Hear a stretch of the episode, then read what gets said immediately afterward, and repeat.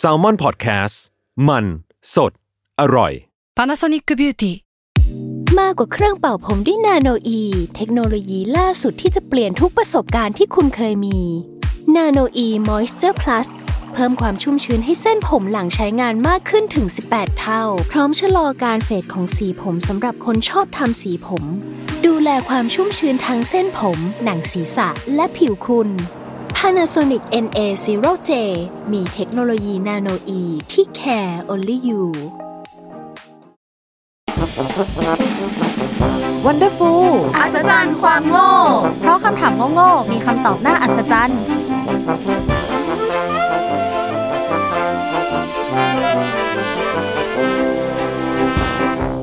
สวัสดีค่ะยินดีต้อนรับเข้าสู่รายการ Wonderful อัศจรรย์ความโง่ เพราะคำถามโง่ๆมีคำตอบน่าอัศจรรย์ค่ะ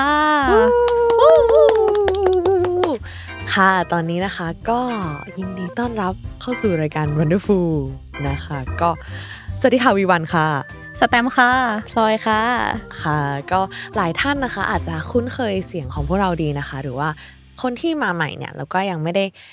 เคยฟังเนี่ยเราอยากจะขอเกริ่นก่อนว่า รายการ Wonderful นะคะ ก็เป็นรายการเกี่ยวกับการตอบคำถามโง่ๆในชีวิตประจำวันที่เราคิดไม่ถึงนะคะ ซึ่งคำตอบเนี่ยมันก็ออกมาฉลาดกว่าที่คิดอ่าใช่จะมีความเป็นทางการ เอ้ยไม่ใช่เขาเรียกอะไร มีความรู้เอเออมีทฤษฎีนู่นนี่นั่นรองรับอยู่ใช่ทฤษฎีสมคบคิดเรื่องเรื่ลึองกลับลึกลับสัตว์ประหลาดฆาตกรรมเอ้ย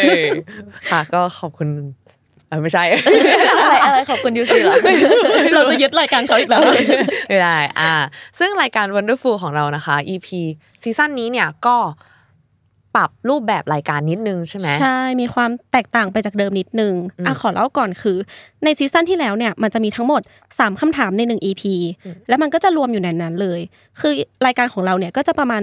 30-40 นาทีถูกไหมใช่แต่ว่า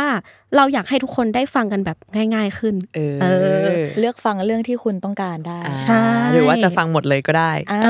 อแนะนำให้ฟังหมดเลย เออใช่อะ ก็สำหรับซีซั่นนี้เราก็ได้แบ่งออกเป็น 3 part คือเราเนี่ยยังมี 3คำถามเหมือนเดิม แต่ว่าเราก็จะแบ่งออกเป็น 3 part 3คำถาม อย่างอันนี้ที่ทุกคนฟังกันอยู่นะคะ ก็คือ EP 9.1 แล้วในหมวดหนึ่งเนี่ยก็จะมี 9.1 9.2 9.3 แล้วแต่ว่า ใครอยากฟังเรื่องไหนใช่แต่ก็อย่างที่พวกเราบอกกันไปว่าอยากให้ฟังทุก EP เนาะทุกพาร์ทอ่ซึ่งรายการของเราก็จะปล่อยเป็นทุกศุกร์เสาร์อาทิตย์เนาะใช่ใช่ก็จะเป็นแบบต่อเนื่องอย่างลื่นไหลนะคะ ซึ่งทุกคนก็สามารถรอฟังได้ใน 3 วันนี้เลยค่ะ ใช่แล้วค่ะ ซึ่งธีมในวันนี้ที่เราจะมาพูดถึงกันก็คือเรื่องพฤติกรรมคนนั่นเองเอเออถ้าพูดถึงพฤติกรรมคนเนี่ยคือเราเห็นกันแบบทั่วไปเนาะบางทีอาจจะเกิดขึ้นกับเราเองด้วยซ้ำ อืมใช่ หรือบางทีอาจจะไม่เกิดขึ้นกับเราก็ได้อะก็จะก็ได้เช่นเอาก็ได้เหมือนกันอะอะแต่โอเค ใช่ ซึ่งคำถามแรกของวันนี้เนี่ย ขอมาอยู่ที่เรากันละกัน อะวอวได้นะคะ อาจจะเป็นคำถามที่ซิมเพิลแล้วก็โง่ๆสุดเลยก็ได้ อะก็คือเกรินก่อนว่าในพฤติกรรมของคนเราเนี่ย สิ่งที่เลี่ยงไม่ได้เลยที่เราจะเจอความซุ่มซ่ามหรืออุบัติเหตุในบ้านมีอะไรบ้าง พลอยกับแตมเคยเจออะไรตบ้ากงคะบันได เฮ้ย เฮ้ยรุนแรงไปไหมอะแบบสองสามขั้นอะไรอย่างอ๋เงี้อยอ๋อโอเคไม่แบบลื่นอะไรอย่างงี้นิดหน่อยาเออใช่ของเราน่าจะเป็นสะดุดเฮ้ยสะดุดของสะดุดพื้นอะไรอย่างเงี้ยอ่าเออสะดุดพื้นเหรอ สะดุดฝุ่นเฮ้ยสะดุดฝุ่นก็เกินไปได้อะซึ่งคำถามของเราในวันเนี้ยไม่ไกลเกินจากการสะดุดไปเลยทุกคน แต่เป็นการที่ว่าเราอะไปเดินเตะเว้ยเราอะ ก็คือเราเชื่อว่าหลาย ๆ คนหรือว่าเกือบทุกคนอยู่แล้ว จะเคยมีประสบการณ์ในการที่เตะตู้โต๊ะเตียงเฟอร์นิเจอร์ หรืออะไรต่าง ๆ อย่างนี้ ซึ่งมันก็เจ็บปวดอะเนาะเออเพราะงั้นคำถามโง่ๆของเราในวันนี้ก็คือทำไมนิ้วก้อยหรือนิ้วโป้งเนี่ย ถึงชอบชนเฟอร์นิเจอร์ในบ้าน คือมันชอบด้วยใช่ไหมอะใช่ชอบเป็นความชอบส่วนตัวเอาอีกช่วยได้อยากเดินเตะทุกวันเลย แต่เราก็เจ็บไง ไม่ได้ อ่า ซึ่งจากการที่เราไป research มาแล้วนะคะ ว่าการที่นิ้วเท้าของเตะของต่างๆ เนี่ย มันไม่ใช่แค่เราซุ่มซ่ามหรืออะไรเว้ย แต่ที่นิ้วชนอะมันมีอะไรมากกว่าที่คิดนะ อ่า ก่อนที่จะไปถึงสาเหตุ เราขอเท้าความ ไปก่อนว่า แล้วนิ้วก้อยจริง ๆอะมันมีประโยชน์อะไรนอกจากชนเฟอร์นิเจอร์ต่างๆ ด้วยเออจากการที่เราไป research ในเว็บของคลินิกเรื่องการรักษาโรคทางเท้าโดยเฉพาะนะคะ อิงจากปี 2564 เขาก็ได้บอกว่านิ้วที่ 5 หรือนิ้วก้อยเนี่ย นอกจากเป็นตัวตรวจจับสิ่งของต่างๆ แล้วที่แบบสิ่งกีดขวางต่างๆ เช่นขาเก้าอี้เตียงและมุมเฟอร์นิเจอร์ ได้ดีแล้วเนี่ยคือเพราะว่าเออมันก็อยู่นอกสุดแล้วเนาะยังมีหน้าที่สำคัญอย่างยิ่งในการทรงตัวของเท้าในแต่ละก้าวที่เราก้าวไปด้วย เนื่องจากเป็นนิ้วที่อยู่โครงภายนอกสุด ซึ่งในอีกแง่หนึ่งเนี่ยนิ้วก้อยก็เป็นส่วนหนึ่งของจุดรองรับในการทรงตัวของร่างกายเรา 3 จุดด้วยอะสงสัยว่ามันคือยังไงก็คือ อยากให้ทุกคนมองไปที่เท้าของตัวเองนะคะ ตอนนี้ก็คือ คือมันอะตลกตอนนี้ทุกคนยช่วงกเท้าขึ้นมาแล้วใช่ค่ะคือเราอาจจะสังเกต ว่าเท้าของเราเนี่ยมีจุดรองรับที่เป็นแบบน้ำหนักของเราอยู่ ซึ่ง 3 จุดเนี้ยก็คือ ส้นเท้าหัวของกระดูกฝ่าเท้าที่ 1 หรือนิ้วโป้ง แล้วก็หัวของกระดูกฝ่าเท้าที่ 5 หรือนิ้วก้อยนั่นเอง เช่นเดียวกับขาตั้งกล้องนะคะ ที่แบบทริพอดอะขาตั้งกล้องแบบ3ขาอะคือหากขาใดขาหนึ่งล้มเหลว แล้วมันก็จะเสียสมดุลทั้งแบบว่าทั้งหมดเลยใช่ก็คือก็เลยแบบ เป็นหน้าที่ของนิ้วก้อยนั่นเองที่แบบ โอเคมันคือการรองรับน้ำหนักของเราอืมทั้งเคตัวยเคยอ่านมาเหมือนกันว่าแบบมีคนแบบนิ้วก้อยหาย นิ้วก้อยขาดอะไรสักอย่างแล้วแบบเดินไม่ได้อะเฮ้ยเพราะว่ามันโอ้คือแบบน่าจะเป็นแบบที่วีวันบอกคือแบบมันเป็นหนึ่งในจุด เออ ใช่ไหมสำคัญ ใช่ใช่อืมซึ่งก็คืออย่างที่พลอยกล่าวมานะคะว่า ก็คือมีรีเสิร์ชด้วยว่าคนที่ ประสบอุบัติเหตุในการสูญเสียนิ้วก้อยหรืออะไรต่างๆเนี่ยเขาก็จะสูญเสียภาวะของการทรงตัวในร่างกายไปด้วย แล้วนอกจากเนี้ยมันก็ยังทำให้แบบบางคนเกิดโรคตามมาอีกแบบหลาย ๆ อย่างด้วยในแบบโรคเกี่ยวกับเท้าเนาะอย่างเช่นโรคตาปลาแล้วก็หนังหนาด้านตรงเท้าด้วย เพราะว่าเหมือนพอคีปสมดุลไม่ได้ทั้งสามอันอะแล้วน้ำหนัก กดไปที่แบบจุดใดจุดหนึ่งเป็นพิเศษอะมันก็จะทำให้แบบเออเป็นแบบตาปลาหรืออะไรอย่างงี้ด้วยอย่างที่แบบเคยเจอกันใช่ ซึ่งสรุปแล้วเนี่ยนิ้วก้อยหรือนิ้วที่ 5 ของเราก็เป็นสิ่งสำคัญในการสร้างสมดุลและมั่นคงให้กับทุกย่างก้าวของเราด้วยนั่นเองอ่าแต่เราขอไม่จบแค่นี้ เพราะว่าเราได้ไปเจอทฤษฎีหนึ่งที่น่าสนใจมาก ๆมา ก็คือเออ พทลอฤยษฎีสมคบคิด เฮ้ยไม่ลึกลับอีกแล้วเหรอสัตว์ประหลาดได้คือเราเคยดู My Hero Academia เนอะอ่าอ่า ก็จะเป็นแบบว่าในเรื่องเนี้ยมันจะมีมนุษย์อยู่สองประเภท ซึ่งก็คือมนุษย์ที่มีวิวัฒนาการแล้ว แล้วก็มีพลังวิเศษที่แบบเขาเป็นแบบได้มาหรือเรียกว่าอัตลักษณ์นั่นเอง ซึ่งใน EP แรกเนี่ยเขาได้อธิบายว่า เราจะสามารถบอกว่าคนคนนั้นมีอัตลักษณ์หรือไม่นั้น ผ่านการเอ็กซเรย์ของส่วนเท้าเว้ย มันแล้วมันเกี่ยวกันยังไง ก็คือเขาอะจะดูว่าตรงส่วนของนิ้วก้อยเท้าอะมีข้อต่อสองชิ้นหรือไม่ แล้วเขาบอกว่าคนที่ไม่มีข้อต่ออะจะถูกพิจารณาว่าเป็นคนที่มีอัตลักษณ์แน่ๆ แต่พระเอกอะที่มีข้อต่อนิ้วก้อยสองอัน ก็เลยเป็นคนที่ไม่มีพลังไปล้วอารมณ์แบบว่าเราพัฒนาแล้วเราก็มีข้อต่อน้อยลงเหรอใช่อ่าเหมือนในเรื่องเนี้ยเขา คิดว่าการที่นิ้วก้อยของเราอะมีข้อต่อสองอันอะ มันไม่จำเป็นสำหรับมนุษย์เว้ยอืมร่างกายอะก็เลยสำหรับคนที่พัฒนาแล้วอะก็เลยตัดข้อต่อไปอันหนึงนั่นเองก็เลยแบบเหลือข้อต่อแค่อันหนึงเออใช่คือเราเคยทำเรื่องนี้เหมือนกันเฮ้ยคล้ายๆ กับอันเนี้ยอ่าฮะก็คือ Wonderful EP สามมอืมของซีซั่นที่แล้วอ่าฮะเราเคยพูดเรื่องคล้ายๆ นี้เหมือนกันก็คือ เหมือนว่ามนุษย์อะเคยมีหาง ตอนอยู่ในครรภ์เอออยู่ในท้องแม่จำได้จำได้ เออใช่แต่ว่าเหมือนมนุษย์อะไม่ได้ใช้ประโยชน์จากหางอ่ามันก็เลยหดกลับเข้าไปแล้วกลายเป็นกระดูกก้นกบอ๋อ เออใช่ เออ ก็อาจจะเป็นแบบการวิวัฒนาการของร่างกายมนุษย์เนาะอืมแต่ทั้งนี้ทั้งนั้นคือ อันนี้ก็เป็น เรื่องที่อยู่ในฟิกชัน a ลเป็นแอนิเมะอะไรเงี้ยอืมเราก็เลยแบบรับประกันไม่ได้ขนาดนั้นว่าถ้าสมมติเรามีข้อต่อแค่อันเดียว เราจะแบบส่งตัวได้เหมือนเดิมหรือเปล่าอ่าแต่ก็ถือว่าเป็นน่าฟังสก์นใจชันของแบบเท้าของเราละกันอ่าซึ่งจากประเด็นนี้นะคะ เราก็อยากมาต่อยอดว่า เอ้าแล้วทำไมเวลาเดินชนทีเนี่ย นิ้วก้อยมันถึงเจ็บขนาดนั้นเลยวะเออแบบบางครั้งคือเจ็บจนแบบไปนอนที่พื้นเลยอะ แล้วก็แบบว่า เอ้ยเจ็บมากอ่าแล้วเราจะมาอธิบายให้ฟังนะคะ คือมันเป็นเพราะที่ปลายนิ้วก้อยของเราอะมีไขมันอยู่น้อยมาก จึงไม่มีอะไรอะมาช่วยรองรับแรงกระแทก รวมถึงมีเส้นประสาทรับความเจ็บปวดอยู่เยอะ รวมถึงแบบเป็นอวัยวะที่มีพื้นที่น้อยที่สุดด้วย ก็คือพอสามข้อเนี้ยทั้งแบบไขมันน้อย พื้นที่น้อยเส้นประสาทเยอะ มันก็เลยรวมกันเป็นความเจ็บปวดที่เราไปชนนั่นเองนะคะ อ่า แต่ว่าอยากให้ทุกคนนึกถึงว่าแบบ เวลาเรากระจายความเจ็บปวดของเราเนี่ยก็คืออย่างเช่นการตบมืออะคือมือเราก็มีพื้นที่เยอะ แล้วก็มีนิ้วเยอะ เวลาตบมือมากแค่ไหนอะคือมันก็เลยแบบไม่ได้เจ็บขนาดนั้นสักทีอ่าแตกต่างจากที่แบบนิ้วก้อยเท้าเราที่แบบว่า มันก็กระจายไม่ได้ขนาดนั้นนะอืเนาะมใช่ใช่ นอกจากนี้เนี่ยเท้าของเราอะก็เป็นตัวบ่งชี้ด้วยว่าเราจะมีสุขภาพดีหรือเปล่า มันก็ขึ้นอยู่กับที่เท้าเราด้วยนะ เออ ซึ่งก็อย่างที่บอกว่า เท้ามันประกอบด้วยเส้นประสาทจำนวนมากที่เชื่อมกับร่างกายกันอยู่เยอะนะคะ ถ้าเราสวมรองเท้าผ้าใบหรือรองเท้าคาชูทั้งวันเนี่ย แล้วมันไปบีบตรงส่วนแม่เท้า ซึ่งเป็นตำแหน่งที่แบบเชื่อมกับตรงจมูกเว้ย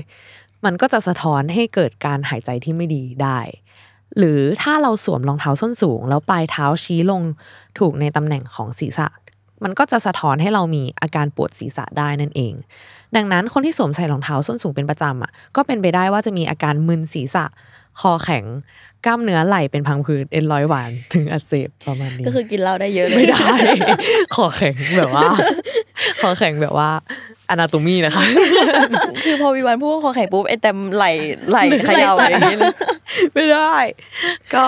หรือแม้แต่คนที่ขับรถบ่อยๆ เองก็ตามเนี่ย บริเวณที่เราเหยียบเบรกเหยียบคลัชนะคะ ก็เป็นบริเวณที่เชื่อมกับกล้ามเนื้อไหล่แล้วก็ส่วนลำตัวด้านหลังเหมือนกัน ก็พอหลาย ๆ คนที่ขับรถไปนานๆ หรือรถติดอะไรเนี่ย ก็จะมีอาการปวดเมื่อยบริเวณดังกล่าวได้ง่ายเนาะซึ่งอาการเหล่านี้ทั้งหมดเนี่ยที่เราแบบ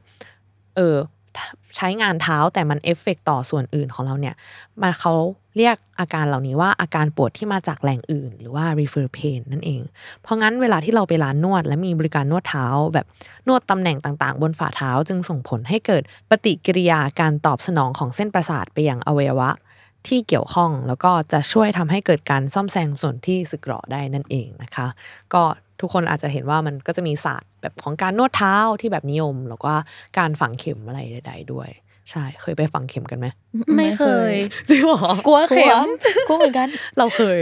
เฮ้ยเป็นไงอะเป็นไงคือเหมือนแบบตอนนั้นเป็นแบบไมเกรนเว้ยอืมอืมแล้วก็คือเหมือนแบบปวดหัวมาก แล้วก็แบบทั้งไข้ขึ้นแม่แล้วแบบคือไปหา ไม่ใช่ไปหาแต่ยังไม่ไปหาหมอฝรั่งนะอะไรเงี้ยแต่แม่ก็บอกว่าลองไปฝังเข็มไหมก็เลยแบบตอนนั้นเบลอๆก็เลยโอเคไป แล้วคือเขาก็แบบคือฝังแบบฝังแบบตรงหัวด้วยอะมันจะมีแบบตรงส่วนหน้าผากมันอะเจ็ไรบไหมเงี้ยอะคือมันก็เหมือนโดนเข็มทิ่มอะโอ้ยมันก็เจ็บไปดิเออแต่คือแค่อยากจะแบบบอกว่ามันแบบไปตรงส่วนหัวจนแล้วเขาแบบฝังไปจนถึงส่วนแบบเท้าด้วยอะ มีแบบว่าเหมือนครึ่งตัวของเราแล้วก็ไปจนส่วนเท้า เออ แล้วก็คือตอนแรกๆอะมันก็ยังปวด เพราะว่าเข็มด้วยแหละเออแล้วแต่ก็เราก็ยังปวดหัวอยู่ แต่ว่าพอเวลาผ่านไปมันก็หายแบบงงๆเออซึ่งแบบว่าก็เป็นศาสตร์ที่มหัศจรรย์ในระดับหนึ่งเหมือนกันนะคะ ใช่ ก็จากที่เราพูดเกี่ยวกับเรื่องนิ้วก้อยเท้าไปทั้งหมด ดูเหมือนว่ายังไงนิ้วก้อยเท้าก็ยังเป็นนิ้วก้อยอยู่ แล้วก็เราก็ไม่สามารถหลีกเลี่ยงชะตากรรมของเราได้ในการเออเตะเฟอร์นิเจอร์เนาะแต่ว่าเราอะอยากมาแนะนำวิธีเล็กๆ น้อยๆ ในการที่เออให้ทุกคนแบบพพอจะเลี่ยงได้อยู่นะคะ ก็อย่างแรกเลยเนี่ยเรารู้สึกอยากให้ทุกคนรู้ผังบ้านของตัวเองอย่างแน่วแน่เนาะเพราะรู้สึกจากที่หลาย ๆ ครั้งที่เตะโดนเนี่ยมันจะเกิดจากการย้ายของเฟอร์นิเจอร์ อะไรไปบางส่วน ไม่ว่าจะเล็กน้อยแค่ไหน มันก็คือความเคยชินที่เราทำอยู่ประจำอะเนาะหรือก็วิธีป้องกันอีกอันหนึ่งที่นิยมก็คือใส่ slipper ป้องกันในบ้านไปเลยอย่างนี้ แต่ว่าตอนเนี้ยมันก็มีนวัตกรรมที่พัฒนามาเหมือนกันนะสำหรับแบบป้องกันการแบบชนเท้าอะไรเงี้ยก็คือมันจะมีพวกแผ่น กันชนของขอบโต๊ะขอบเตียงเนาะที่แบบสำหรับ baby อะเวลาที่ขอบโต๊ะมันแหลมๆแล้วแบบเขาไม่อยากให้แบบเออแบบเด็กไม่อยากให้ชนเด็กไปชนอะไรอย่างอ่างี้ใช่ หรือว่าตอนเนี้ยมันก็มีเป็นแบบรูปแบบของซิลิโคนยางที่แบบ